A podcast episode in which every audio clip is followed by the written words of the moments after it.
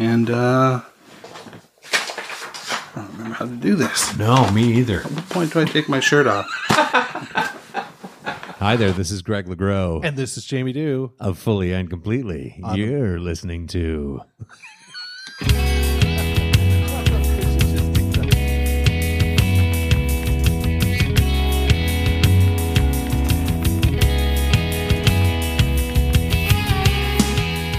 Hello and welcome to Fully and Completely, the podcast that examines the chronological discography of the Tragically Hip. We're going to look at the music. We're going to talk about the albums of the era. We're going to talk about the year that things came out. We're going to talk about what's going on politically, culturally, to give you an idea of the landscape of the world and music at large when these albums dropped. Let's call it season two. It's season two. We've been away, but we're back. We're back one year later. One year later. So much has changed. Yeah, so much oh has changed. God, yeah. I write my checks differently. Yeah, yeah. I changed my signature. You did? No. No. No, no. But I quit coffee. Oh, that's a big one. I know. How did you do it? I didn't plan to. I've been having a You just accidentally stopped pouring. yeah. It's been a strange and bumpy ride, but Yes. ultimately a really good one because I was a uh, professional coffee drinker. Like, what does that even mean? How many cups? Well, we were people were like, "We all drink a lot of coffee." People at work were asking me how many, how much coffee I drink, and uh, and so I described my coffee day, and they were like, "Oh." You don't talk about Because I'll liters. I'll drink a uh, like a, a full traveler, like a big guy, a Bubba. I will drink that on my drive to work, and then Oh, Hold on, the one that has a handle? no, no, no, Okay. no, no, no. You've seen those, It's though, called right? it's called a, it's just the Bubba brand. Oh. Um, it's like uh, it's like uh, I know the Bubba. now. bigger, a little bigger than a tall boy. Yeah. Uh, You know, and I'll drink that on my drive to work, and then I get to work and will immediately make a coffee, um, like a, just a cup of coffee, like you see in the movies. You know, like a little little Right. Okay. Yeah. a yeah. medium coffee, Yeah. I suppose sure, it yeah, is. 12 Yeah. ounces. an actual cup, like what Right. you call a cup of coffee. I'll drink that. I might have two if I have time to whip them together. And then when I have my b- first break, I will uh, probably have one or two more then. Then I won't for a few hours. But then around one or two, something in there, I'll have probably one or two more coffees. And then probably just before leaving work, I'll have one too. Oh, that's a lot. Yeah, yeah, I know. I nurse it all day. Yeah. I just nurse it. I just will plow through it like it just nonstop. It's I was always a big coffee drinker. First, it was because I was a heavy smoker. And Then I quit smoking. Coffee was slowed down a bit, but then came on strong again. then I became a parent, and then that's when I went bro.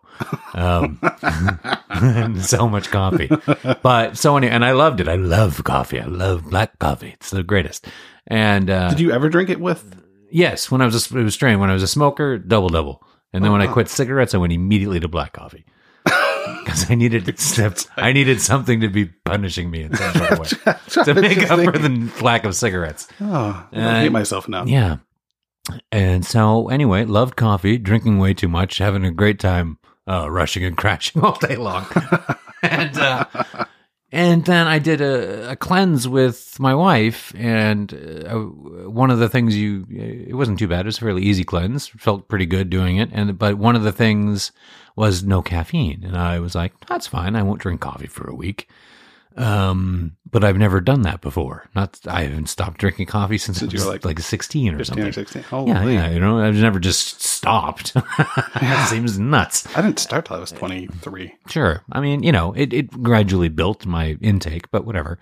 I've never tried to not drink coffee. And I've gotten caffeine headaches before when I haven't had my coffee yet, no. right? What was so, like? well, the first the first day of no coffee, I'm like, wow, I have a headache. I have an extremely bad headache. Like one of those like Lobot area headphones, Yeah, yeah. right? Like I was like, whoa, it's everywhere. And I can't do it. I can't. Well, and part of the cleanse was no Advil. Um, what kind of cleanse is I- this? it was. It made me feel good eventually. Um, and I'm like, okay, I got through my headache day. That's fine. And then day two, I didn't know that the headache day one was just like the the preview or Tap on the, the shoulder. trailer. Yeah, yeah. Like I'm coming. Um, day two headache settled in, and I was starting to freak out because it was the most intense and overwhelming headache I have ever had in my entire life. It's like my five worst hangovers, and I've had a bunch of them, all showed up at the same time, like, let's party, buddy.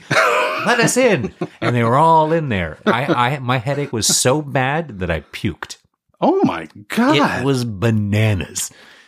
and then the next day I was like all right again. And then by day three or four, then I was clear again, and I was like, okay, now I'm out of the woods, and I was, and it was like a, it was like a psychedelic freak out. Like I felt like I had like an, uh, like an emotional, uh, uh, bookmark of my life there. Like I felt really weird afterwards. Like I went through something. I felt like you know Ewan McGregor and Trainspotting, Jesus, babies Christ. on the ceiling and everything. And uh, Wow. and so then I got out of the cleanse, and I'm like, I didn't realize how insanely addicted to coffee I was. I know caffeine's a drug. We're oh yeah, yeah, caffeine's a drug, whatever. But like caffeine's a drug, man. and so I was out, and I'm like. Okay, so I know I drink too much coffee, and someday someone's going to tell me to stop. But I'm out now, so maybe I should just stay out. And so I've stayed out, and I'm shocked at how good I feel. I still get have some caffeine in my life. I'll drink a chai tea, which I think is lovely. It's a very delicious tea. Um, but I don't rush and crash anymore. I don't have these peaks and valleys in my day. I just kind of wake up and I'm fine. and then I go about my day, and I don't have some point where I'm like, "Oh God, I need coffee." I Two dollars and can't twenty five think- cents will fix this. like a crazy junkie. And uh, yeah, so I'm out. I didn't plan to quit coffee, but I quit coffee, and I feel good about it. Well, congratulations. know. That's a- epic, yeah, man. I know. I haven't. Yeah, we haven't done this in a while. I just wanted to talk with you. Holy Jesus. Holy smokes! Well, we're back, uh, fully Yeah. and completely season two. We're calling it season two. We took a longer than expected break, but hey, man, things were happening. And it's been, you know what? It has. Uh, we launched on the Maylong last year. Yeah. And here we are back. Coming Maylong. back hard. Yeah, yeah, yeah. This is a summertime band, That's right. They are. right? So damn right, they know it. go to your So cottage already. Yeah, yeah, alone. yeah. Well, holy smokes! Uh, 2006 is where we are. Well, tell me about 2006. Um, I'll tell you a little bit about 2006. Uh, the World Very Container good Year. Um, there's uh, so some stuff is super interesting, some of it isn't. Okay. Uh, I'll, I'll be you- the judge of that. Oh, fair enough. All right. Well, I'll throw some stuff at you. The uh, the 2000 some sports first. The 2006 Stanley Cup Finals. Uh, Carolina Hurricanes over the Edmonton Oilers in seven games. Ah, that was a heartbreaker. Sure. I'm an Oilers fan, and uh, Yeah. man, when their goalie went down Yeah. In like game one, Yeah. and they were playing their backup, and their backup, backup, like, oh Jesus, Yeah. I mean, to start to seven, losing your guy in game one is that's impressive. to Carolina. To Carolina. Oh, the Hurricanes. People in Carolina are like, what's the Stanley Cup? Yeah, congratulations. They had their parade in the parking lot of the uh, of the stadium, apparently, Did from they? what I recall. Oh, yeah, God. I remember just being Uh, quite upset by this. brutal. Yeah, that's always a bummer. Um, the bits of note from this, uh, we just have our, uh, where is my, what is that what I'm looking for? MVP is uh, Cam Ward. Cam Ward, the goalie for, for Uh, the the Canes, yeah, and the series winning goal was uh, Kaberle. Really? Yeah. The, the former Leafs. Yeah? I guess so. So there you go. And that's it. That's a heartbreaking Canadian loss in the. Uh, Yeah, that was. Stanley that Cup was I think that's the last time a Canadian team made it. yeah, and uh, so the, our Grey Cup finals and uh, All right. yeah. We got a good chance at this I, one. uh, Canadian team. I know, I know. I, I I was amazed at how much I've been able to talk about the the Grey Cups as the years got deeper. but so 2006, a uh, couple of the teams with winning records. I'm always a fan of that. That's, That's always good. really nice. good you have the uh, 13 and five uh, BC Lions and the 10 and eight Montreal Alouettes. BC Lions win 25-14. Um, Chalk, they yeah, say. most valuable player, player Dave uh, Dickenson. Most valuable Canadian, Paul McCallum. I don't understand. No, I don't either. This we keep saying it, and I kind of Well, a- like I know, but I don't. I'm sure it's a union. Is thing. it just like? Is it I'm sure, I like because they have to have X number of Canadian players, right? So, oh, where X equals hmm, the number of. Canadian. Yeah, players. of course, the Canadian content of football. Um, Thirty-three point three.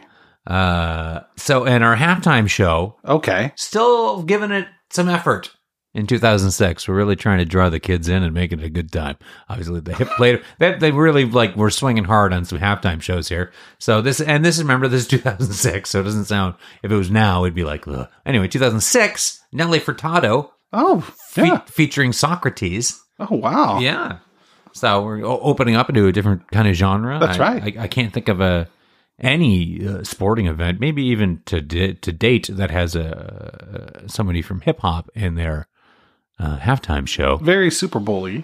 Like, I mean, I can't not, think of a lot of not hip hop Super Bowl action that's happened. I mean, we just had Big Boi at. I, guess the feature, the feature, He's not the feature, featuring yeah. thing. But so I'll give the Yeah. so Super Bowl. The Super Bowl just caught up, just caught up with the Grey Cup. that's right. That's right. it's about time, ding dongs.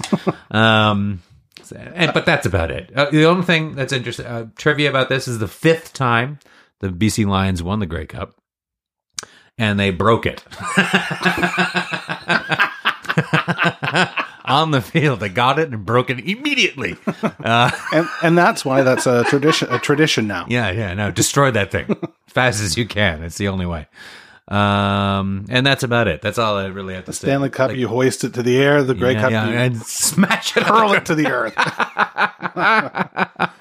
Um, so we in many times past have talked about uh the landscape of music when these albums are coming out, what's going on, and as we ended the '90s, music starts to kind of go in a bunch of different directions. There isn't a dominant scene really anymore. There's, uh, I, I, I- don't know if it's, I don't know what it was. If it was everything getting blown open with the with grunge and the alternative movement in the '90s, where anything kind of had its shot at the radio. So maybe people's tastes started to broaden because Yeah. you started hearing hearing weirder stuff. Well, you think of that Nelly Furtado record. Like, is that the like- one with uh, she's a what, I'm like a bird? I'm like a bird. She's a bird. Yeah. I and- wasn't a fan. Well, yeah, I, I ended up getting the record. I ended up uh, in a music songwriting contest and placed, and as a result, was recorded, and the guitarist from her band was the producer of the record. yeah, so Oh. somewhere out there, there's a song that he produced that, uh, yeah, that was that was me, and That's um, wild. pretty pretty weird. So I remember picking up that record and thinking it's all over the place. Mhm. So very very what you're saying musically.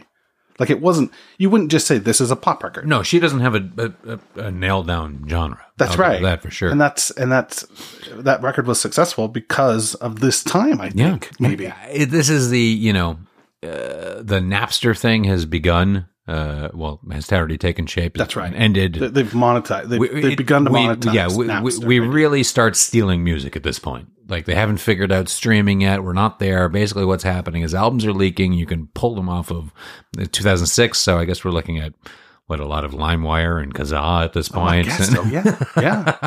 Yeah. everyone's stealing music. Yeah. And uh, I just want to point out at this time period when we all started stealing music, no one would pay for music anymore. This is why concert tickets are two hundred dollars. That's cause and effect, my friends.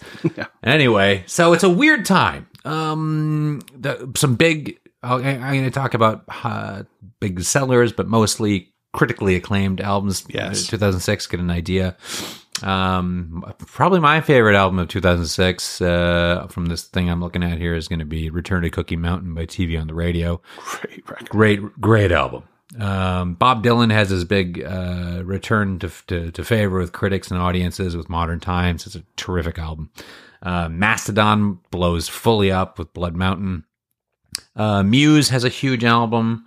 Um, I was never into them, so I didn't. I wasn't either, but I guess I guess at that time people thought they were going to be, yeah, you know, Yeah, yeah. This, uh, the Decemberists keep trucking along. I wasn't big into that either. Um, Stadium Arcadium Red Hot Chili Peppers was a juggernaut. Uh, it sold like crazy, and that's officially when they started to sound like a mall. Um, the Yeah Yeah Yeahs had a big album. The Killers had their follow up album. It didn't do as well. Um, one of the biggest selling albums of that year is definitely going to be uh, Justin Timberlake, Future Sex Love Sexy. that's right. He's That bringing sexy back. Yeah, right. That one. Is that yeah, that one? that's the one. Yeah. Pretty good. Amy Winehouse, Back to Black, big album. Uh, really, really big. But as you're starting to, if you're thinking about these and what I'm saying to you, this is all over the place. Tool, 10,000 Days. It's a very big album. There's a Yo La Tengo album does really well. Beck, The Information. Flaming Lips of the Mystics does extremely well. So Beyonce, uh, B-Day. And when you're saying extremely well, you're talking at this point. You're talking a hundred thousand records. Yeah, you're not I talking. mean, it's you're not, not. it's not the same. No. This is when everyone's starting to freak out. Like, Yeah. we are losing money. That's right. Yeah, I don't know. I'm not going to be able to afford another Ferrari. Uh, Game Theory by the Roots, what a great album. Drums Not Dead by Liars, that's a really weird album. I don't know it. Oh, that's great. The Liars are, uh, or just Liars, not no the. Uh, liars are fantastic. I don't believe you. Super bizarre. Arctic Monkeys, I guess, is the biggest rock thing of 2006. This is coming off of them exploding on MySpace. Every band was like, I'm gonna, nope, just one. Only Arctic Monkeys, and we're done. Uh, My Chemical Romance and all that stuff was going on. I guess Black I, Parade I, was I their think album. them. There's a like weird, Muse. yeah. There's a weird chunk of them and like the used and a bunch of other. Yeah, It was sort of like the like the hangover to the the Korn and Limp Bizkit era. that's right. It's another era of music that people are like, no, no, I didn't, uh, I didn't partake in that. Like, well, somebody did. Somebody, somebody bought all those albums and got bad tattoos. Um.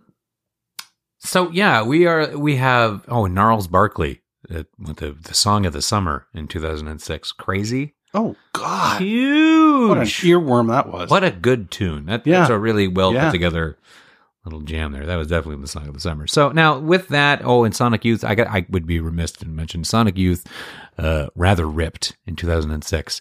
They're in their early 50s when they the made this record? album. No, um, but uh, it's as good as anything. Their 2006 album was because they're a wonderful band that never had to match another hit. Right? That's right. They yeah. just progress They had- naturally and just do whatever, and That's they right. just destroy like this amazing rock album. they they really tightened up the sound, and they kind of went for uh, like a bunch of five, five, four or five minute rock songs, and it really worked out for them. It's a great album. I highly recommend it. So we're all over the place. We have indie rock, we have metal, we have outsider shit, we have a bunch of pop, we have like, and everything is has its fair share of the spotlight. Nothing is the scene anymore. I mean, the closest thing that's a scene at this time is that My Chemical Romance, the used stuff, Panic at the Disco. But I mean, no one was buying it really. You're right. This is a really unusual time because It's super weird. MTV, like who who is telling The- people the music is cool? MTV is gone. MTV's done with videos. It's Like, over. Apple hasn't hasn't perfected iTunes yet. No, man. I- I- this is like the Wild West. This is it's pretty Wild There's West. no rules. Yeah. Yeah, everything's all over the place. This was my I, uh, my furthering like giant my giant rush into the backwards, where I was like digging out deeper, deeper into the '60s and '70s, trying to find shit more into the '80s. Like, what did I miss?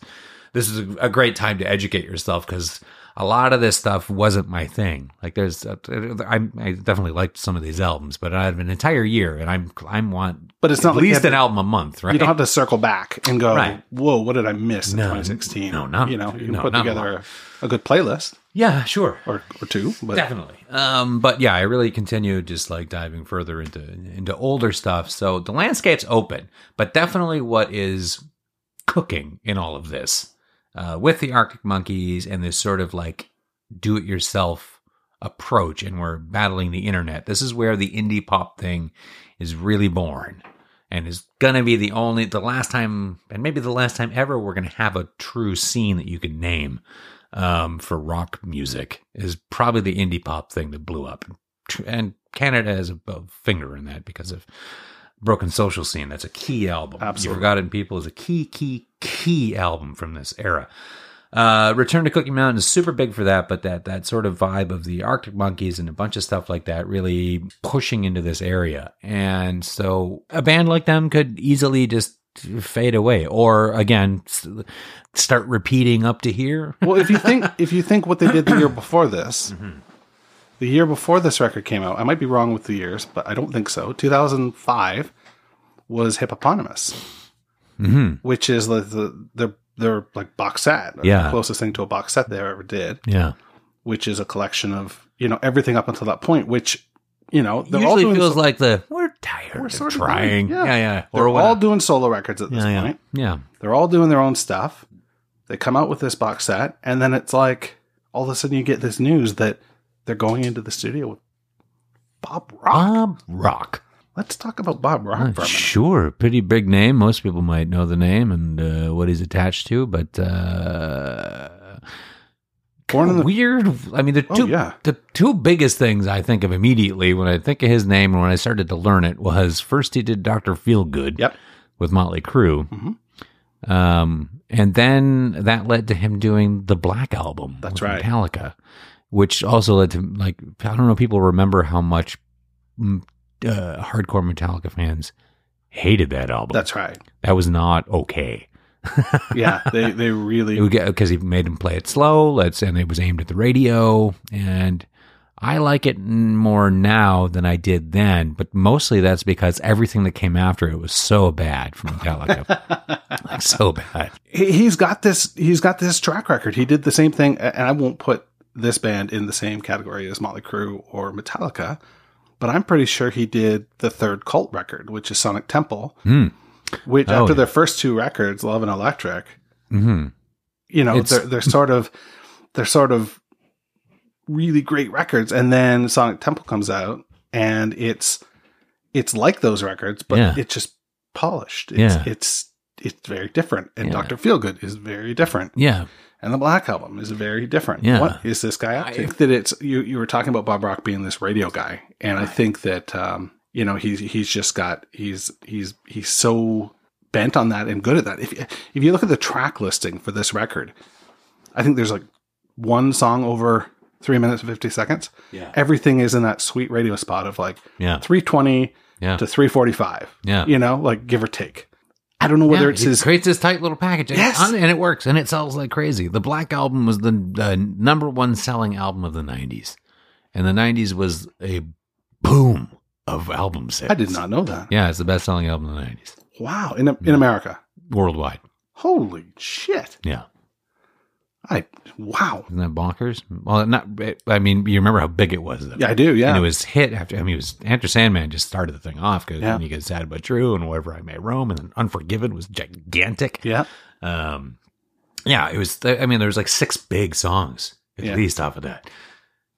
Oh, they toured the world. Yeah, it was uh, a monster. It was a monster, and it changed the band forever. And they were never going back. We weren't going to get the sweet days again. You know, those No. first four records. Oh man, are they great? Anyway, so uh, yeah, they hook up with him. They hook the hip hook up with Bob Rock, which was like and, and the results are I know, like how it's produced. It works for these riffs, for his vocal approach, because he comes at this album hard. He is a he is a he is a fully formed singer. Yeah, He is a he's not just this you know vocalist with this weird tremolo sort of thing going on. He yeah. he sings the fuck. yeah. These are good, solid Yeah. vocal runs. There's some huge hooks, and he is swinging at these songs.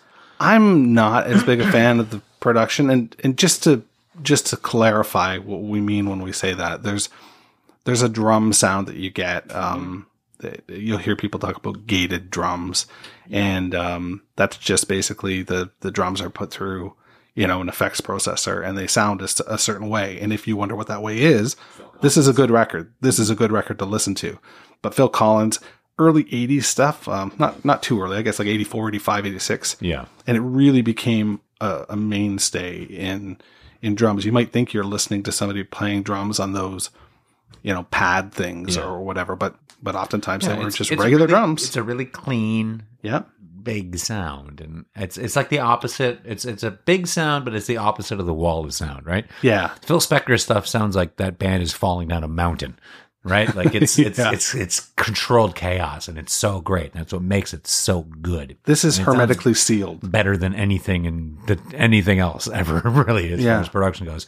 This is big in like a really shiny way. Yeah, I, yeah, agreed. I, I, I, I feel like the studios, you know, when you see people designing computer chips and they stick their hands in those holes, Yeah, yeah. like I feel like that's what the studio, you know, with gloves on, that's what the studio for Bob Rock must be like. You strap on the guitar that way, and everything's got to be very clean and very, and very nice. And there's you know vocal doubling, and there's Yeah.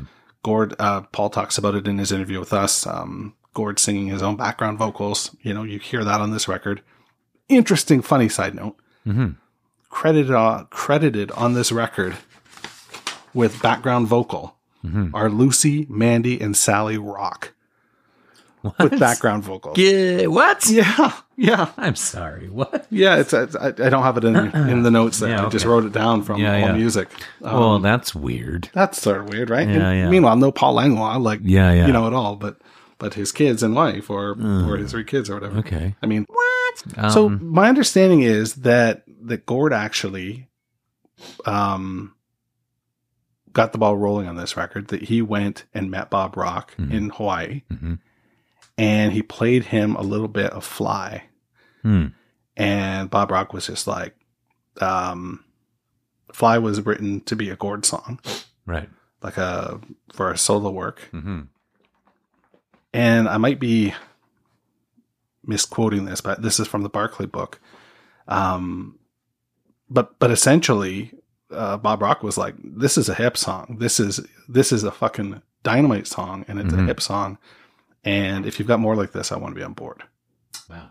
So, you know, there's Bob Rock, and he he's got it all figured out. But there's me, like I, I missed the boat completely because I'm alienated from this band at this point, just because of I haven't even listened to it. You know, I heard it because I worked in a bar. yeah, I guess so. when I heard So it, and I was like, "This is the what?" they played it on Hockey Night in Canada. You know what I mean? Like, sure, sure. and that kind of stuff alienated me from the band at this point. Yeah. This is this is to me, this and in between evolution were were the era of this band that they were like co opted by the sports Mhm. division of the CBC, and you know foisted on us like this is this is Canadiana, this is Canadiana, this is Canadiana, and it was like it wasn't subtle anymore. It wasn't, and it wasn't the band doing it. No, no, no. But this is this is a huge topic Yeah, for this because it was forcing it down people's throats in It kind of felt an like it. uncomfortable way. Like, Yeah. yeah. we get it, man. it felt different to me and i didn't have that like I, I was like you i didn't have that urge this might have been the second record that i didn't buy Yeah, you know the day that it came out yeah, yeah. I definitely didn't buy Day Up, but then what and then the first single is In View, which I wasn't really prepared for at all. I didn't sound like what I thought a Bob Rock hip album was going to sound like. It didn't sound like a single I was expecting from the hip, and I was astounded at how in the now it felt. It, It- just was ready for 2006. I There like, was- what in the. F- I'm gonna try and swear less this season. okay Could you swear more though? yeah fuck Great. yeah Yeah. Okay. Good. um. Yeah. Blew me away. but you gotta uh, it was so um fans were like This Like me. is a more divisive album than I Yes. was anticipating. I yeah i think so when i look at my notes i i have four things overall Yeah. very produced It is. hooky as fuck Yes. a lot of earworms Mm-hmm. and where is paul Yeah. we'll get into that as we get into different Yeah. songs but like where where are Where's that glorious Where is that backing background vocal? vocal. Yeah. Yeah. So we talked about this briefly just before starting recording. There is so much metaphor and illusion on this album that I cannot wrap my head around. No, I've been trying. We've had this off time, and I keep looking at these lyrics. I'm like, what are you talking about? he's he's certainly at his oh God. We say this almost every record, but he's at his he's he's peak form. yeah, on this one is dense, and peak it's it's a beautiful read. The lyrics are Yeah. a beautiful read on this album, but and a lot of it is like I'm not sure what that means. Um, but it's almost like because the band is less um, universally acclaimed at this point, there is less dialogue out there on the songs. Yeah. Well, this is the thing. There are you you would go to scan the forums or something like that to try and to glean more of what he's talking about, maybe get some inspiration, but there isn't as much. There's not as much, yeah. people aren't talking about That's it. as right. Uh, It's a a, a bummer, man. Um, um, do, do you want to get into the tracks? Let's do it. Yeah, let's go. You're not the ocean.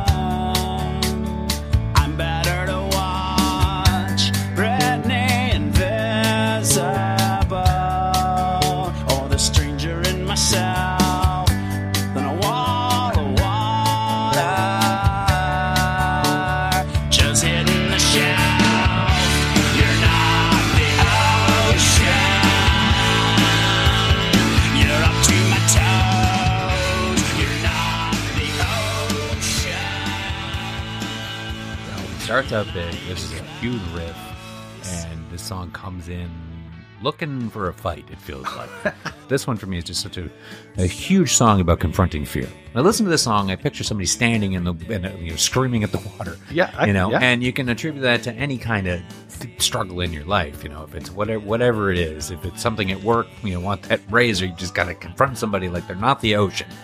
You know, because I, I picture it too. I picture somebody in some uh, Daisy Dukes and uh, in a no shirt, standing in the water, and you're uh, just describing what I'm wearing. So can you uh, damn, should have been more.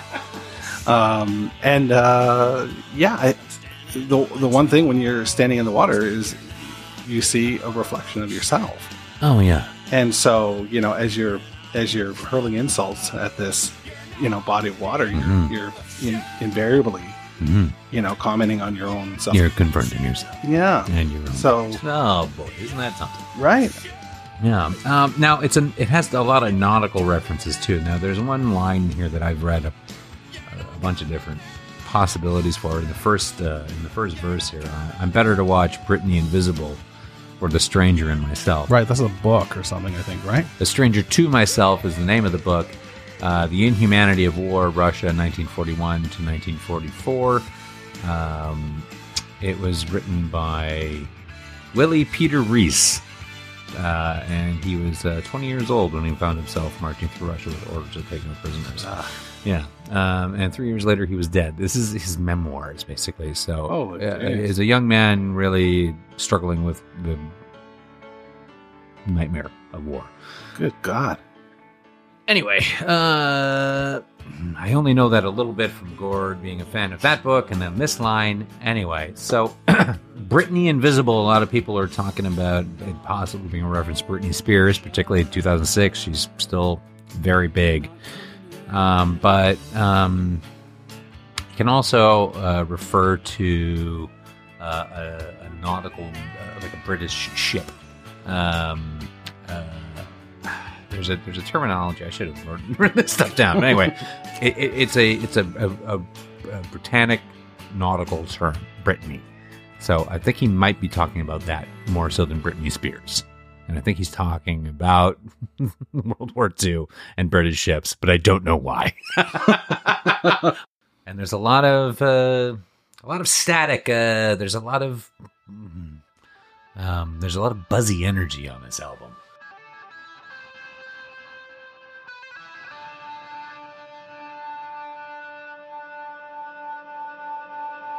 The lonely end of the rink. Yeah.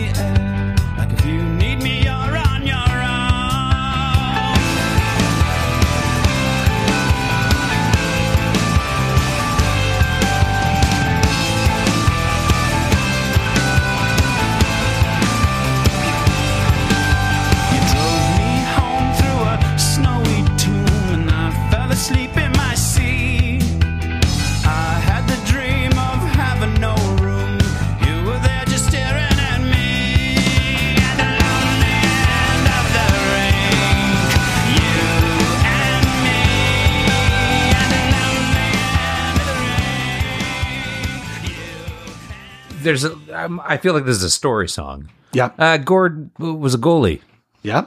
uh, when he when he played as a young man. Um, that was his position of choice, or a highest skill level, perhaps. I don't know. It's, and uh, and obviously, you stay with the net, and which when the rest of the team and the action is on the side of the ice, you are on the lonely end of the rink.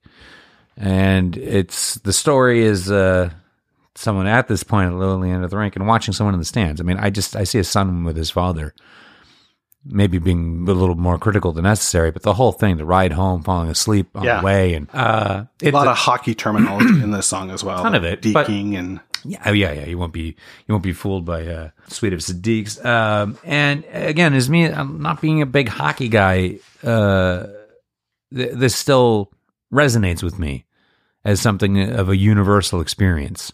Because it doesn't have to be just hockey. No, If you did play hockey, though, then holy shit, this really hits it. But I'm, uh, I'm guessing. Yeah, yeah, um, but the relationship of father to son, to trying to achieve, to understand sport, to get that approval, and to play an unusual position, the, the uncommon position too, to make it feel even a little bit more isolated. yeah. I- You know, I, and I was, I was taking the approach, like taking the sports right out of it, Mhm. and thinking for anyone, like think of Grant Fuhr. Uh, you know, for those of you who are listening, that's an old reference, but a really super successful team, Mhm. you're definitely going to be on the low end of the rink, right? yeah, So in life, you know, when there are things that are successes, there there are always um, concentric circles of you know like w- working outward from that from that great feeling from that awesome awesomeicity. you know what I mean? And it's like, um, just imagine being that that person who's part of something that's really big and really elaborate and really electric and really fantastic but for some reason you're still not getting to experience the joy that you wish you could yeah. you know Absolutely. Um, and that's again the angsty energy going on in this album because it's these are sort of happy mem- memories, but they're you know with a twist, yeah right? yeah And that this sort of experience is like a good one and one you should have, but it's hard. yep Um, and the song is unpredictable. It It is winds in a way that I wouldn't expect from a hockey song, if I were going to call it that, because it gets into it gets into straight up like dance rock, like almost into Franz Ferdinand territory on those bridges, right? yeah or pre-choruses rather. Um, like that's that hi hat disco drum beat, disco rock beat. You know, that's like almost the it's like a, a fast version of the Billie Jean beat. would have been very would have been very difficult for Johnny Fay who is very uh technical you He know, gets out of his box on this album quite a bit, he- more than is- once.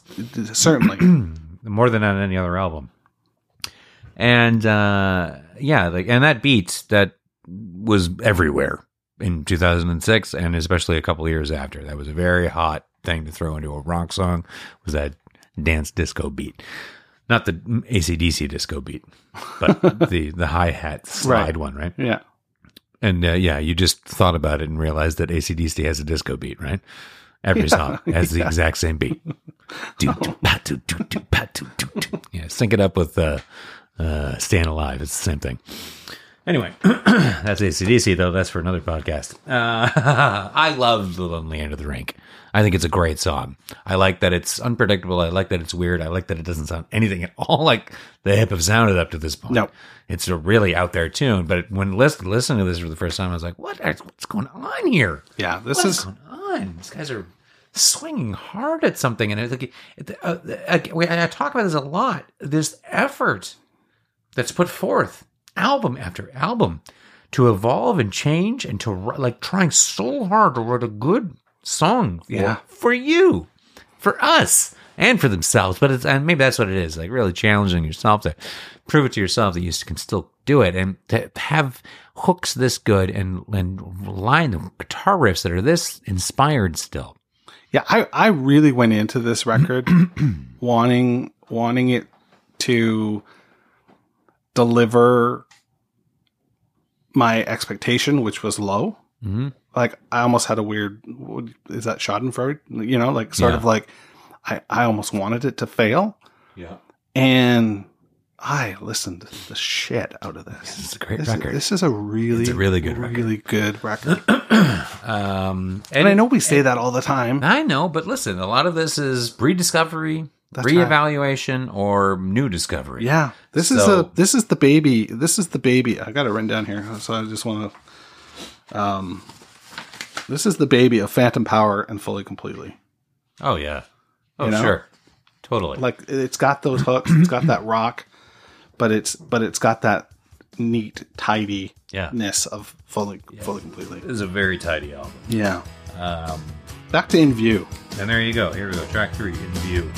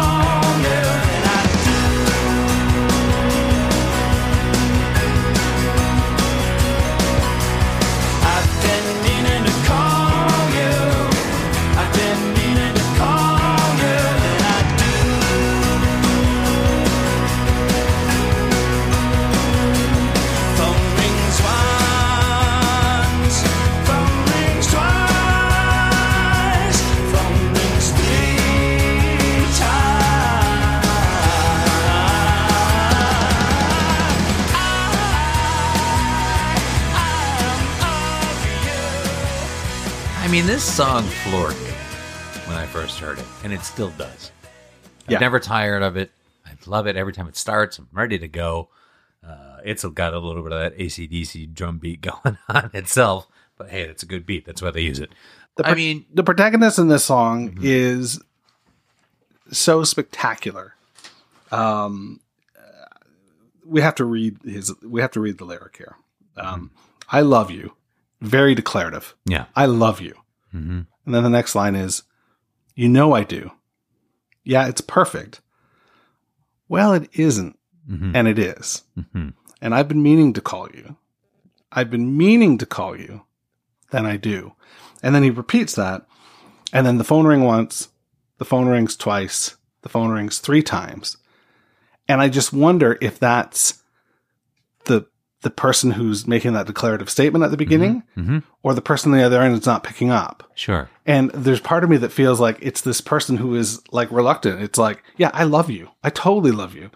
Well, I sort of love you. You know, you know how it is. Yeah. It's I'm going to call you. Maybe I'll call you.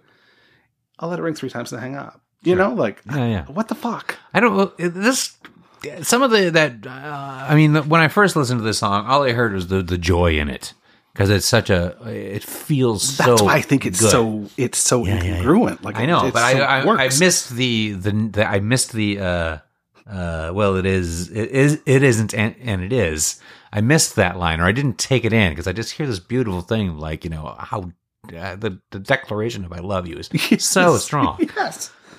and so I was just like oh man this is such a sweet song like it's like a like a banger love ballad you know It is. and I think that's Yeah. awesome and I like that see so something like um, you know I do. Yeah, it's perfect. Well, it isn't, and it is. I mean, that could be said for long-term relationships, Sure. too, right? Where Yeah. like, well, it isn't always perfect because sometimes I'm a dummy and I know That's it right. isn't perfect right now, or whatever thing is no good, right? For a moment, but it still is. Even the, even the bad stuff is perfect, right? The Yeah. imperfect is remains perfect in a in a good long relationship, and that's great. And I kind of picture somebody on the road, like I've been meaning to call you. I'm on the road, or I'm 100%. whatever, Yeah. and I do, and it rings three times, and that's fine. Um, It's definitely a road. Yeah, it's definitely a road song. and then you get something like I, I now this is something that made me think of the, the other thing I thought of much later in my life with this is I love you, you know I do. It's perfect. It isn't, but it is. Uh, I've been meaning to call you. I do. Uh, I am of you. You are in everything I do. So that makes me feel like a parent you don't have a great relationship with and you don't call as often as you should. Right? oh my god. Uh, uh, I am of you. You are in everything I do. I trust you, and that makes you true. I don't care if it isn't the way it is. Oh So, wow. Uh, I've been meaning to call you, meaning to call you, and then I do. Anyone who's had like a difficult relationship with their parents, or even a mildly difficult one, has had these parents periods where it can be difficult to pick up the phone and call them, or to answer it when it's ringing. Things change, but never in your eyes. Yeah, Oh wow. right. Wow. oh man. yeah, call your mom, everybody. Yeah, that's a smack. yeah, uh, you are always in view. Um, I think we let that sit. yeah, I think so.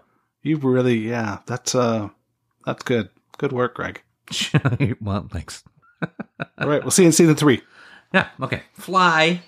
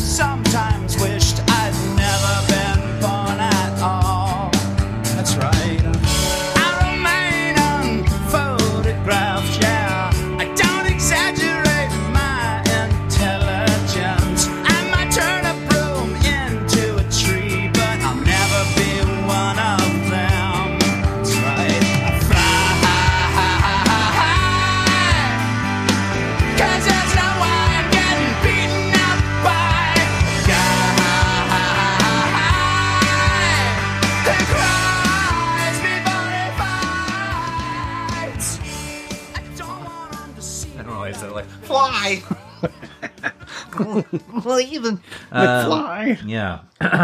so Good. fly. What a melody this song has. Oh, I, I love this song so much. I love this is a like I like this song. a- Is one of my high points on this album. Although it's my least favorite chorus of the album Okay. because the verses are so good. They knock me out. Yeah. how good they are. Yeah. They have this swagger and playfulness. Like, man, it's so good. And I like what where the chorus lifts to, but I feel like there's something. I li- listen. I've come around to it. I didn't like it when I first heard it. I now I do because I've heard it so many times, and Yeah. it's part of my thing with the song, and I grew with it, and that's fine. But there was just something about It doesn't pay. I mean, the just the how you- fly. I was kind of like lazy. yeah, it doesn't. It certainly doesn't pay off. No, the- it's ju- the- and the- he's such a good lyricist that that feels like a, a light metaphor. yeah, Like when you're when if it's somebody else, I wouldn't care, but because he's so good, and this album is lyrically very strong, Yeah. and uh, and really intricate, where he's trying to do things lyrically on this album that people don't do, lyrics appearing in multiple songs in different shades of light. Very like that's a crazy thing to do Yes. almost, you know. And but he makes it work so well, and so much planning and thought goes into that to work these words around and make Yeah. them interesting. So, fly ha ha ha hi. I was like, I could have had more. I wonder though if, like sonically, like if, and I don't want to, you know, lift him up and put the band down, but I just wonder if they didn't. Mind you, this was a Gord song. I just wonder if sonically they just like how do you pay off that melody? How do you Yeah. pay off that? I don't know. That's it's extremely hard. Big I, I'm melody. literally nitpicking. No, that's a good nitpick. I'm just being honest. It's my least favorite chorus Yeah. on the album, even though That's I fair. still think it's very good. Because there's things on here, like I mean, I don't know if there's a better uh, ten seconds on this album than the way he handles. There's Mistaken Point, Newfoundland. There's Moonbeam, Ontario. These are places I've never been and always wanted to go because I love for the rest of my life the way he says Ontario. Oh yeah. Yeah, Moonbeam, Ontario. Come on. Now have you? So is that new to you? No, it isn't. You you remember that as a kid? Absolutely. Okay. What's it's so good. It's so like, great. Yeah. Okay. yeah, man. Like, So if and if- even if I'd never heard it, it would be the coolest thing to hear in a song. If you don't know, there was a I don't know what it was, a place to stand, a place to grow Terry area, area, yeah, and that was like when we were kids, Yeah, like yeah, on yeah. something. Yeah. Was it, it was like a, it was was. a heritage moment kind of thing. Yeah, Like a, something like that, Enjoy yeah. where you live. Yeah, commercial. exactly, yeah. but yeah, it was. It's part of. When I moved to Canada, that was on TV a lot. Yes. So it's just like part of my understanding of like again the, the It's tragically hip were the way the, they were the lens through which I saw Canada and I learned Canada uh, growing up for my first 10 years of my life in the states and feeling outside of this place when I first got here. I liked it, don't get me wrong, but I just felt outside of it because I didn't know what hockey was was really and anyway, so having that when like under uh, a throwback to my youth in a thing that I understood so fully that he did, but it sounds so fucking cool in a song. Oh God, Th- this song is this song drips with cool. Yeah, man. It's mysterious. Uh, every time I listen to this song, I do finger guns. I do um, every time he says "that's right" or "yeah, right," right. Like I where where it begins, it's just like that's right. Like I, I find myself Yeah. Oh, it's wanting to be oh, him on stage, spirited, just- is happening, and when we get to the uh, like, it's not exactly a bridge. It's almost like a end chorus, a reversion of the chorus with the fly, turn your back, get your face into Yeah. the sky. Like that lands hard. I love Yeah. that. I'd almost prefer that had been the chorus, but Oh, yeah. but you need that up. It's a little dark at the end there. Um, but what a uh, what a wonderful song! My God, what a melody! What a mel! What moxie! Promote that man. Yeah. I remember when this record came out, seeing the liner notes and thinking the next song, "Love Lovesick, Yeah, was so clever. Like just the title. Like, it's very right. very clever. um, because it's spelled L U V Mm-hmm. and then parenthetical S I C, which is uh, S I C means in, I don't know if it's journalism or whatever, that, I guess so. that you are spelling it the way you know that it's an error. Yeah, You know, you know that it's an but error. it's So- how people speak. I guess That's right. yeah. So it's um, love sick. Yeah. and it's Oh man, Yeah, look at that's that. really Isn't that cool? And then it's it's concise and, and then you get right into it. carry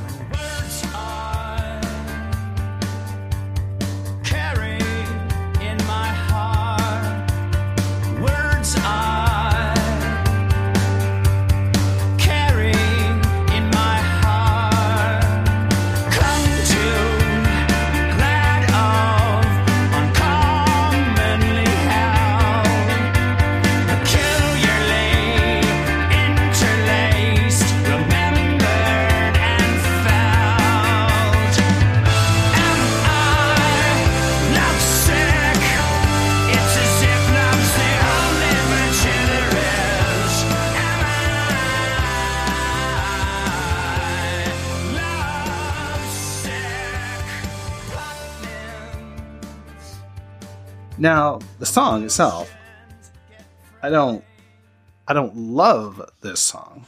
Um, but when we talk about songs that are of the time, boy, oh boy, this driving bass line in this song yeah. reminds me of the editors or Interpol or um, bands that were releasing records around that time. They're they're like the beginning before his vocal comes in, and even his vocal melody that he chooses is really it feels like that to me. Certain songs, I, don't, I don't know if you if, if you're vibing me there. No, or- totally. And, well, and and I think that's a Bob Rock thing. Yeah, I feel I- like that's a Bob Rock thing. I think you're right. And this song, yeah, this was a grower for me. Yep. Um, mostly because the lyrics are really good. Yeah, Again, the lyrics are really good on this. Like I love it's this first, um, the first verse. I think is just terrific. Um, there are words I carry in my heart, words I carry in my heart, clung to, glad of, uncommonly held, peculiarly held, peculiarly interlaced, remembered, and felt. yeah, Those are the words Right. he carries in his heart, and they're phrases, and it's they're there's a lot to think about that. Like what, what, what like what, what when you think of uncommonly held, like what, what does that stir in you? You know, especially when you hear it, somebody sing it that way, someone who Well, he's singing it like Ian Curtis or something almost as Yeah. well. Like it's it's really. I know that's not contemporary, but no, but when I think of you know the examples that I gave for contemporary bands, that's what I feel like they were trying to do. You know, and um, yeah, there's something just um, God, what's the term you use? Um, rhythmically, you know, like the the the cadence of his voice Yeah, in the yeah, song yeah. is right along with that. Right along with that. oh yeah, s- and he's a, a master of cadence. Good a master of it. And then this song and then this chorus, "Am I lovesick?" It, as a, it, it, it's as if it love is the only virtue there is. Am I lovesick? Uh, lands huge. I think this a great chorus. It elevates this song. Yes. The kids don't get it.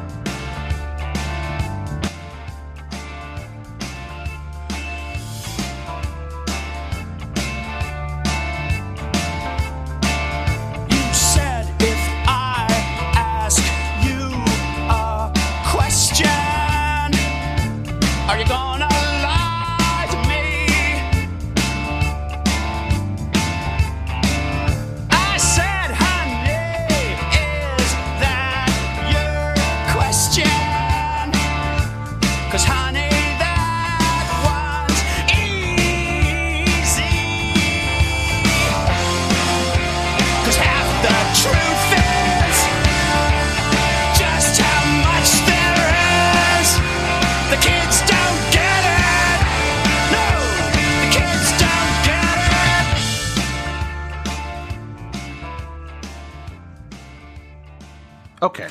Yeah. Um, this is my least favorite song on the record. Sure. And I think it has no right to be my least favorite song on the record. I don't know why it is, but it it's it's fighting a fight that that I don't want to fight. Yes, I feel like it's. I think it's an interesting song, but not my favorite. It's my least favorite on the album as well. Oh. but I like something about it. And I like, now this is the first huge example of we're going to reuse some lyrics. Yeah. So the first line of this song is You said, if I ask you a question, are you going to lie to me? I said, Honey, is that your question? Because, honey, that one's easy. I love that. I love it. I love the ambiguity of it and the wondering of like, because we like we you assume the answer is no, but but with the confidence of the because that one's easy is the answer is yes. Oh, this song's got swagger. Like he's Yeah. got. It, it- And I like that. It depends on my mood what he's going to say. Like, there's a, you know, a Camarillo Brillo by Frank Zappa. Nope. All right, it's a great song. And at the end of it, it's it's about uh, him meeting this girl, and she's got like all this goes into her house, and it's like she's got the great stereo, but like weird, like like almost voodoo esque shit around, you know. And he's like intimidated by her, but romanced by her. And anyway, um, uh, and at the end of the song, he says. um he, in reference to her poncho, he he says, uh, "Is that is that a real poncho? I mean, is that a Mexican poncho or is that a Sears poncho?" And then there's a beat, and then he goes, "Hmm, no fooling." And I I love that because I'm like, sometimes it is a Mexican poncho to me, and sometimes it's the Sears one because both of them could have a "Hmm, no fooling." Like, really, it's Sears. It looks great, or "Ah, actually Mexican. Good for you. Um, and so I, great. I love that. I love that kind of thing where it's like it really depends on how I want to feel about it that day, right? And this does that same thing Yeah. to me, and I, that's great because, uh, yeah, that, it's, good company to be in because this thing from Gord doing that, the only other person I could think of who makes me feel that way about a line is Frank Zappa. So right on, man. pretty good company to be yeah, in. pretty pretty good. Um, and now there's truths here. Okay. because I feel like this in this song when using this line, I feel like a child is asking him okay. a truth about life, right? Yeah. Uh, and but the kids don't get it, just how much there is, and like fucking, I understand that absolutely, Yeah. Okay. like one hundred percent. Trying to comprehend, like what I think about now that uh, that I find complicated or difficult as a human being or emotionally taxing is uh, like night and day to how I felt when I was a teenager or younger, when I felt anxiety or stress, or what I worried about. Like it's an extremely different thing, and trying to to to, to, to bridge the gap there is enormous. And when you're a kid, you don't understand it. You don't understand how fast time's going to fucking go, and how much you need to, to to to tackle some things early, and how like you and but you can't, and that's part of it, and that's why it is what it is, and the kids don't get it, and that's exactly what it is, and that's fine. When you take this song on its face, that's what it is, and I agree. But should you have a rock song about that? I don't know. I don't know either. Yeah. Is it fun to listen to? I'm not sure. Um, and there's all this fun work in here where we get like some great punchy bits when he's whenever he delves into being an animal. I, I quite like it.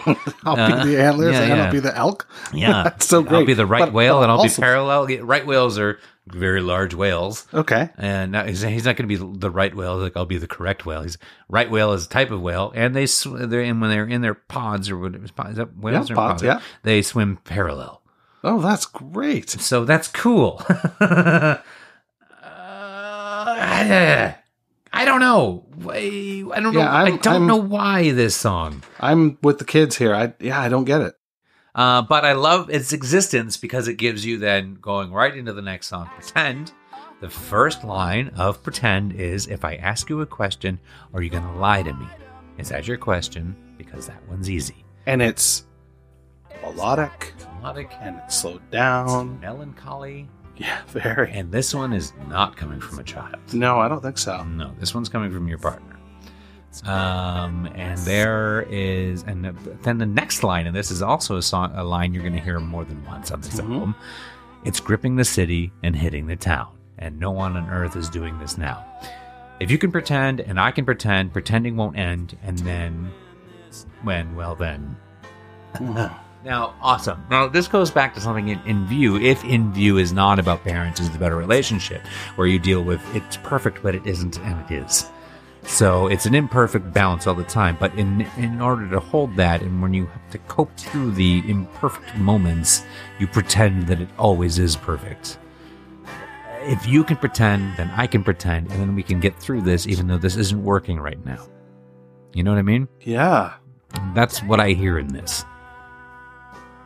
That's yeah, that's very uh, adult. Um Well, the kids don't get it, my friend. yeah, holy. um, and gorgeous this song is, um, and there's some very nice drum work and a nice different time signature. Very good. Um, and that's when I hear here. This is a, a song that makes me sad, really. Uh, Big time. th- this is a, this is a, this is a, this is a struggling relationship. We're into the slowdown of Yeah. this record. Yeah. Uh and there are, there's a lot on this. Uh, the the melodies are so soaring and so so high that even even the highs, like going back to you know in view and fly, Yeah. make me sad. Yeah. Like like I'm so happy that I find myself welling up. You know, Yeah. Like, it's this is a messed up record. I Yeah, don't know. There's a lot of complex emotion on it. hmm Yeah, Um, I that's I mean that's where I sit with this song. Uh, I don't know that I can add anything really. Okay. Uh, and I, I love. I, I was surprised this wasn't a single, because I love wh- where this song builds. How beautiful and hooky the uh, the you can't pretend. Yes, I can. Yes, I can. And yes, I can. Man, is that fucking good? I, I- could listen to it for a week. I wish I would have seen this record live, and those of you who got to see it live, you're spoiled. I'm gonna have to go home and watch some YouTube Yeah, of them doing this stuff live because I would love to hear the um, the rawness of his voice. Like again, he is really like he nails it, yeah. but his vocal is very produced. Oh yeah, and he's got a he's doubled himself up a whole bunch, particularly for that. Yeah, you can't pretend. Yes, I can. Junk it. Yeah. And I know there's a lot of people that you know get upset with the idea of auto tune, but you know it's used and it's used a lot in the industry. Yeah. and like some variant of that uh, algorithm Mhm. is used in this song to keep him Yeah, clean it up. to keep him pitchy or Sure. to keep him Not you know and, and I would yeah. love to fucking I hear want to hear this. yeah Um, yeah, live on the floor would be great. yeah And then the most Smiths title ever for the Tragically Hip. Last night I dreamed you didn't love me. totally sounds like a Smith song. Doesn't sound like a Smith song when you listen to it, but that title sure does. Um, the, I really like this song. Uh, I love how hooky it is. I love the little bizarre interlude. How we we ease into the song with Oh, the off kilter. You kissed my fingers and you made me love you.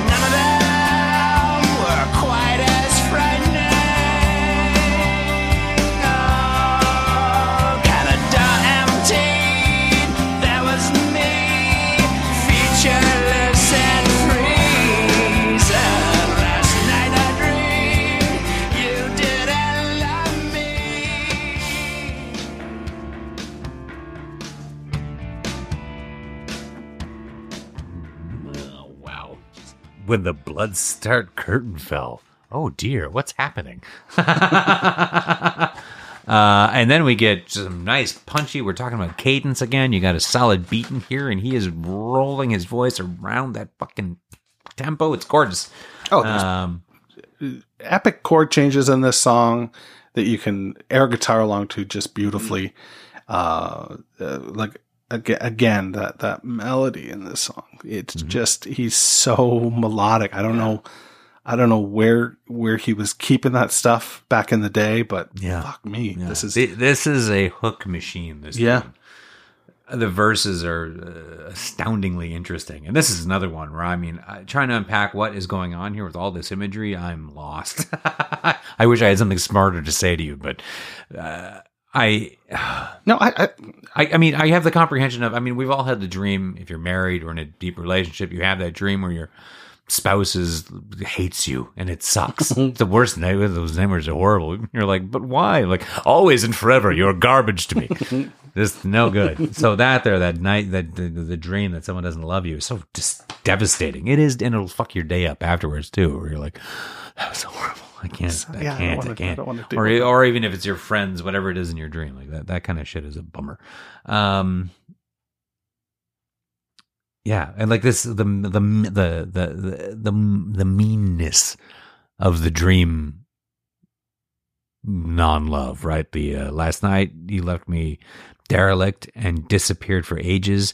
You said, "Honey, save those tears for your show." Like, oh, that's so like such a like. Uh, yeah. So what, what a cruel thing to say to somebody who's a performer, right? the verse that I have under, underscored is, and it feels so of today Mhm. that if if he were still alive, I would love to be able to say like, like man, you you out of context, you hit the mark, and that's um, men were turning on their machines, making everything mean. Fires burned, cold values clashed. Good and evil were all dry grass.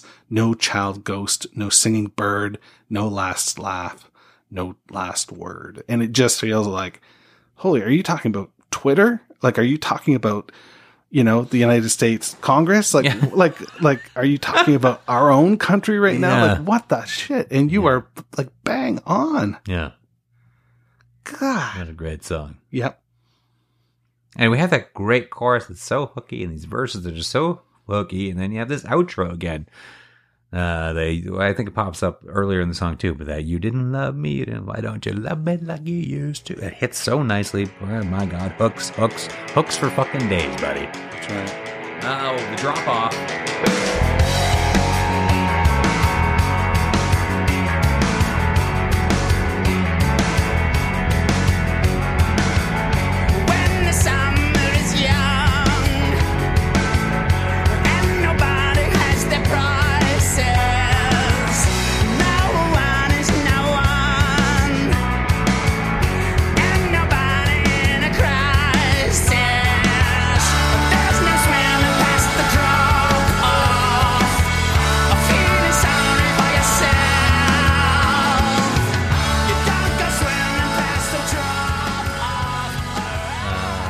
Big fan of this tune too. This is a great fucking barn burner. Yeah, I This have. is a heavy song. I This is- written down. Is this up to here? Yeah, this gets this is a grimy, hard hitting song. That's right. Riff and Gord comes in Muddy. aggressive on this tune. Um, and I mean the high the high point the whole the whole song is fun and great and hooky and and feels like a little bit of a throwback. But these Gord goes on these triplets in here, the, these vocal run triplets that are so good. This little cadence he's on that are such a highlight. They're so fun. They're so it's swagger. It's cool to hear somebody throw out a vocal like that, which is you know with first over like uh, you know over the drums and then the second time the whole band stops and he goes on the fuck me like yeah. fuck off but that line the fates are a muck and spun measured out and the past is meant to please us you're a comet from earth in a kiss alive shirt saying holy fuck it's jesus get out of town what come on Come on. Oh, I miss that "Kiss Alive" shirt lyric. Oh, I, I dude, totally missed it. That's so- so great. Oh I, I guess I got caught up in the "Holy fuck, it's Jesus." Yeah, I you know, but yeah, you're a comet from Earth and a Kiss Alive shirt saying, Holy fuck, it's Jesus. Mm. Oh, man. You just like they're just such a cool band in a way that isn't traditionally cool. Now, That when they say something that is like very obviously cool, Yeah, it this is a- even this is a- cooler, yeah, and that is like like a like a comet a Kiss Yeah. Alive shirt. yeah, this is a cool band great. being cool. That's what the song is. And yeah, I, I don't know what else to say about it. Drop off. I, I speed when I listen to it. I always turn it up a little bit in the car. Sure, this is definitely yeah. This is a nice. this is a nice, beautiful throwback. Uh, family band.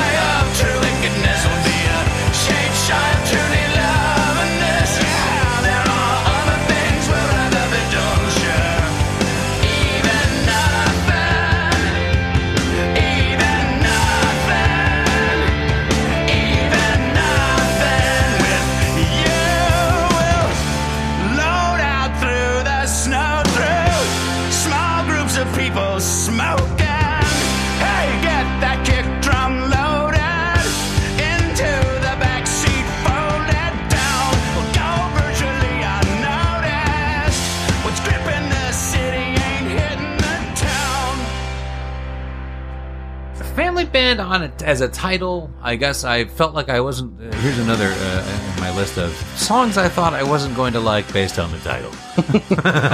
I've missed that feature. anyway, what's to get excited about in a song called Family Band? Um, but oh man, do I love this song! I've got written down that the guitar part off the top reminds me of the chunky part from Arcade Fire, Oh sure, oh totally, right? yeah, yeah, And uh, from that from that big record, Funeral. yeah. Um, Which is two thousand five, six. yeah, it's I right around here, it's, right? It's right there. Yeah. Like, and uh, but but the thing that I have written most is I just love the second gear of the song. Oh yeah, The- because the- the, the song gets huge. Yeah, It gets Yeah. huge, and you have no idea that's where it's no. No, think, no. you know, after that last song, how are we gonna how are we gonna take it up a notch? Yeah. And they they do. And this song, it sneaks up on you until you go, this song is banging. At the Yeah. end. Like, oh my God, we're big. We are really big. Yeah. And these lyrics, again, this is almost just like, I'm just, listen, I can write cool shit, and here you go. These opening lines of this, I can smell a rat when it's a rat. I can find, I can't find one in an elevator. Um, I I think because he's a he's a poor exterminator, and uh, they turn around being a not bad exterminator. I love it. I love it. I love it. But the thing I love the most about this song is it's because I've played in bands. It's because I've idolized bands, and the idea of band romances me, and I and I have such a a wonderful way of looking at it that, that makes me so happy for myself. Um, but the whole thing, the song shifts gears. That other time gets into the We'll load out through the snow Oh, through God. small groups of people smoking. Hey, get the kick drum loaded and the back street folded, and the back seat folded down. We'll go virtually unnoticed. What's gripping the city ain't hitting the town. And now we've revisited that line, but in a Yep. different different kind of way. And holy hell, do I love that? What's gripping the city ain't hitting the town. That's right. That's- what a wonderful di- way to express the divide between city and small town. That's- it's a so- great way to describe the divide in Ontario. Yeah. A great way to express the divide and how the hip were big here and not in the States. That's right. It's all, there's so much there. Yeah. You know, we'll go virtually unnoticed. Oh man. That's Yeah, really I think of uh, I think of that alley beside um, Lee's Palace every time I hear that you know, that, that group of people smoking. 100%. That's great. uh, and crushing vocal for this part. I love his cadence. I love how so good. And and earlier in the song too, one day I'll make some honest rock and roll full of hand claps and gang vocals. Maybe that's why Bob Rock got his kids in there. Like I guess he needed a gang for gang. I have these children here. They're ready to. and I'm gonna get all the children involved. That's the next line. Oh my god. We're gonna get lost in all your. Anyway, um, yeah. How great is that? Yeah. I love this song. It, I feel like it's a great song about being in a band and being misunderstood in a band and those wonderful times when it is kind of good to be unnoticed. When they were the only band that could play stadiums and clubs at the same time Yeah. for their whole career. Like that's insane. Mm-hmm. No one gets this experience, and no one gets to stay closer to their audience than a band that can do that, right? That's it keeps them it keeps them grounded, but keeps them close to you in a way that stadium acts like can't revert back to.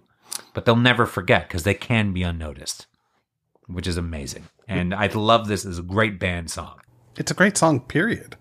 It, it uh, you know, re- really when we when we talk about the tragically hip on this show, oftentimes we talk about sequencing and we talk about um, you know how record X or record Y has the best three or four songs in a row or the best five or I think at one point I said um, music at work was you know the best uh, five songs or something.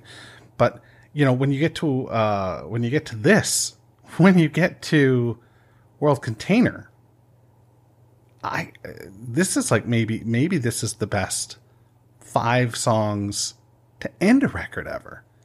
You know as somebody who was like a skeptic of this record you know when you fire up the track uh you know these tracks it's it's staggering. And then world container starts.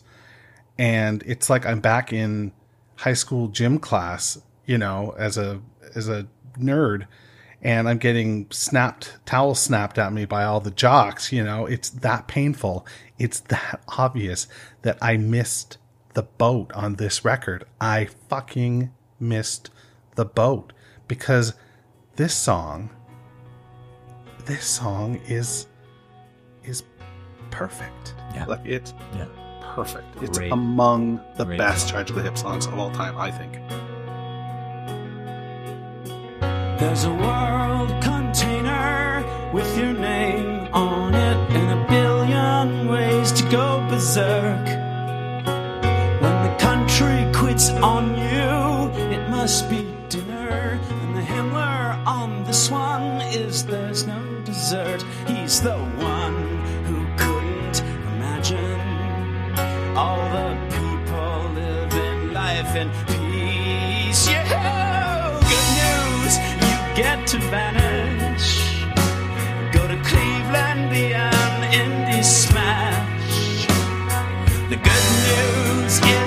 you're smaller. The bad news is you can be smaller than that. Go suck some souls, be a reader, get used. Laugh at a funeral or two. Laugh and laugh till all the chameleons turn black. Laugh and laugh till you're told Man. Yeah, I would agree. Um, and there's like the greatest of great tragically hip songs. There's a lot happening in your lyric. We have war references. We got your Himmler in there. He uses Himmler as a verb, Yeah. right? Yes. One.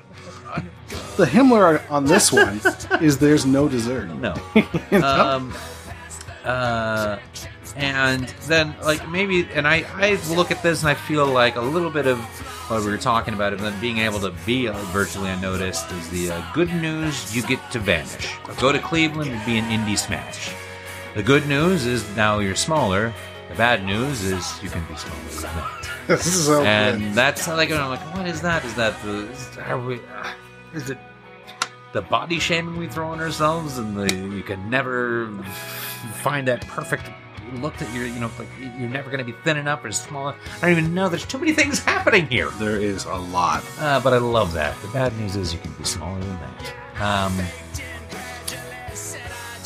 the thing I think the most about this song uh, now, particularly listening to it, Yep. uh, when I listen to it, it does uh, break my heart. Where all songs are one song, and that song is "Don't Forget," which is actually a quite astute observation of music.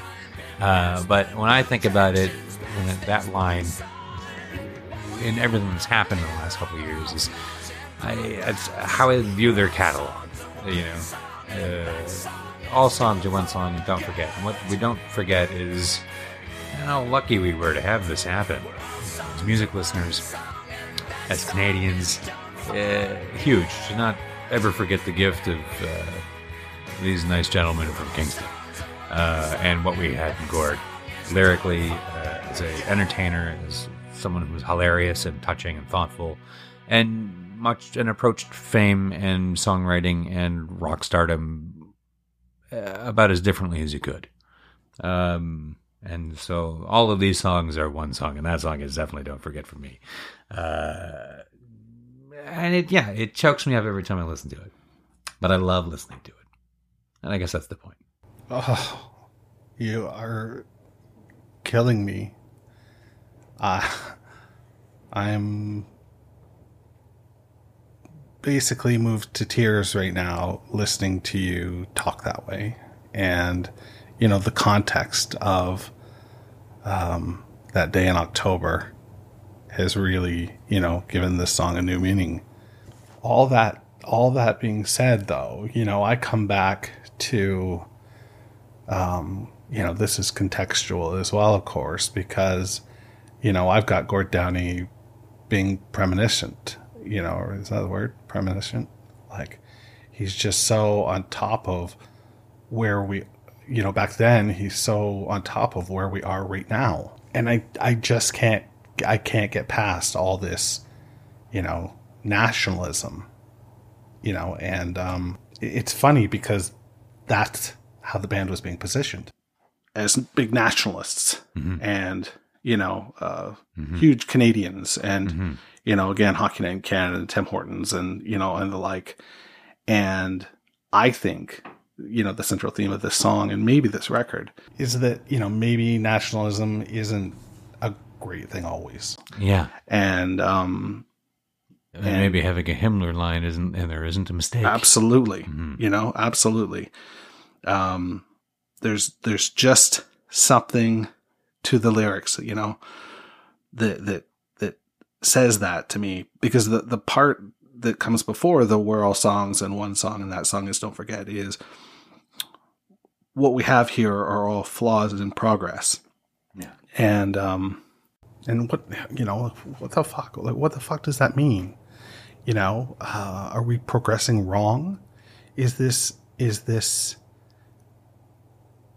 is this pointed nationalism? You know you could argue right now um you know it's being used against you know certain a certain cohort. Oh, yeah.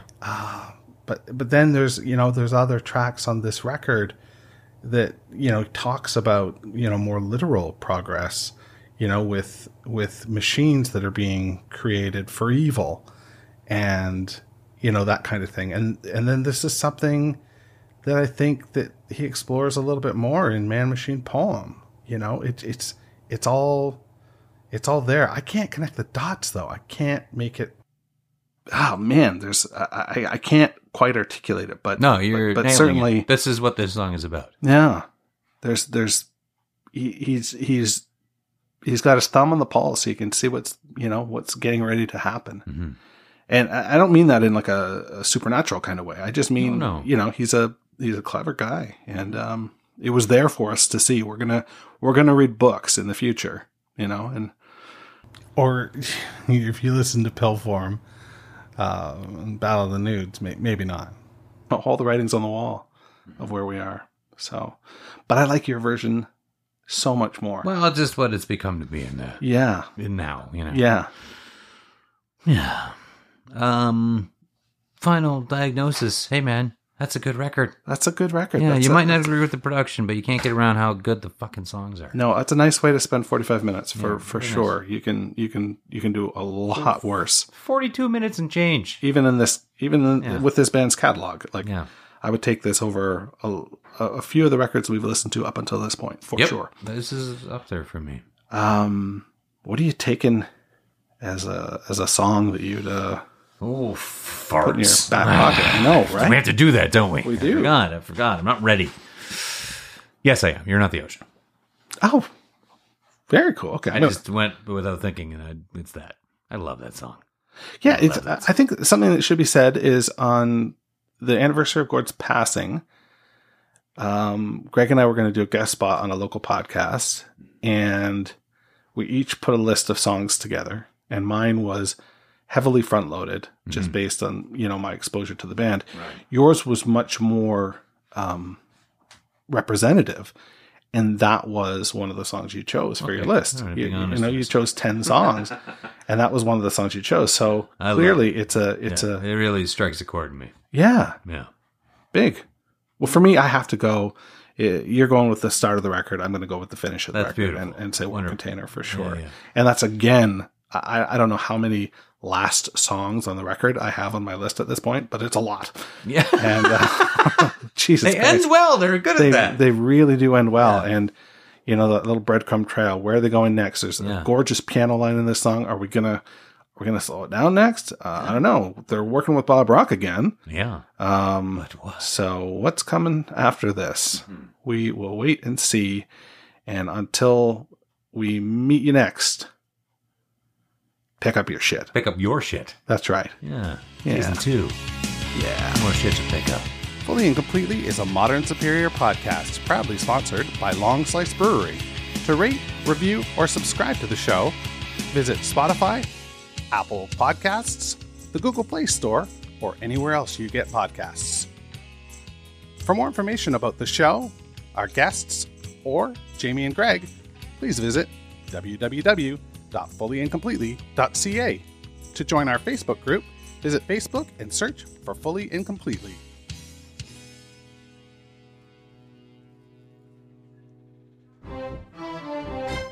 This episode has been brought to you by the Modern Superior Podcast Network.